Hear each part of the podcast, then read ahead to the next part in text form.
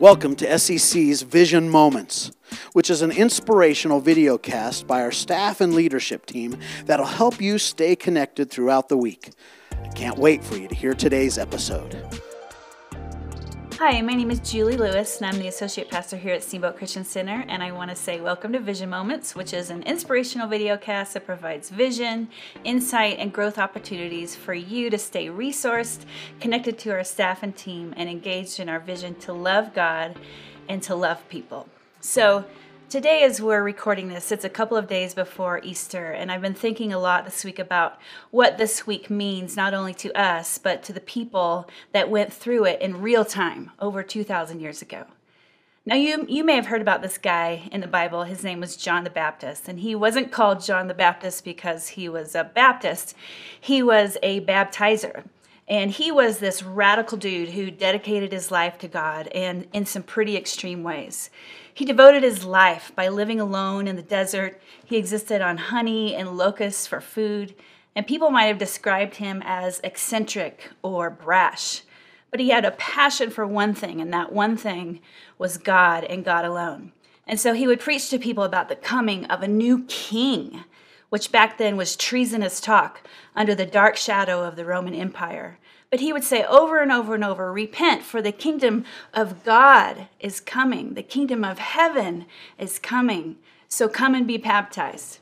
And so many thought this guy might be the Messiah, the one we've been waiting for. But to that, he would just say, Hey, I am only the voice of one shouting in the desert, The king is coming. I baptize using water, but the true king comes after me, and I'm not even worthy to hold his coat or untie his sandals. So, on a hot day on the banks of the Jordan River, as believers are lined up to be baptized by John the Baptist, John sees a man coming in the distance who probably looked like any other man, but a dove comes and lands on his shoulder, and he doesn't brush it off. And the dove, John knew, was a symbol of God's Spirit, and he realizes, oh my goodness, this is the guy. So immediately, John drops everything and goes over to the man, and he declares to everyone watching, Look, behold, the Lamb of God who takes away the sin of the world. This is the guy I was telling you about. So let me just stop this story right here and say this that John John says that this man, this man in front of us right now, who we know right now obviously is Jesus, is the Lamb of God. So in our world today, as readers of the Bible and followers of Christ, we know that the Lamb of God means Jesus, right? We got it. But John was the first person to say and use this term in referring to Jesus the Lamb of God. And why did he say that? What does it mean? Well, if you were in that crowd that day as a Jewish person and you heard John say the word lamb, you knew exactly what he meant. So every year, the Jewish people would celebrate Passover, which was the celebration of the night where the angel of death passed over the houses of the Jews when they were slaves in Egypt. And after that, Moses led them out of Egypt and he crossed the Red Sea and the sea parted and all of that stuff. You can read about, read about it. So, Passover was this celebration where everyone was required to come to Jerusalem to make their annual sacrifice so that their sins would be forgiven. And so, at Passover, Jerusalem was packed with hundreds of thousands of people from all over the world, and they were coming to bring their sacrifice to the temple. And the required sacrifice was a lamb.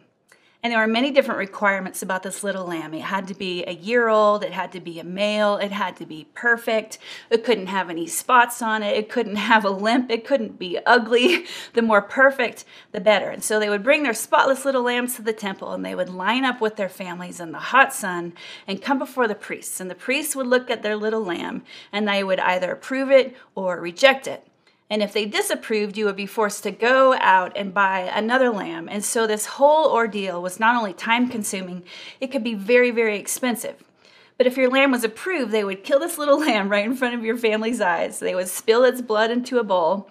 This is going to get gory for a second. And the bowl would be transferred from priest to priest to priest. And finally, it was poured onto the altar.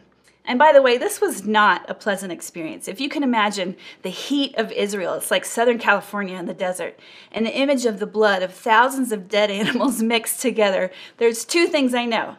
It was disgusting and it was smelly. There was so much blood that the priests were standing barefoot, as was required, in almost ankle deep blood.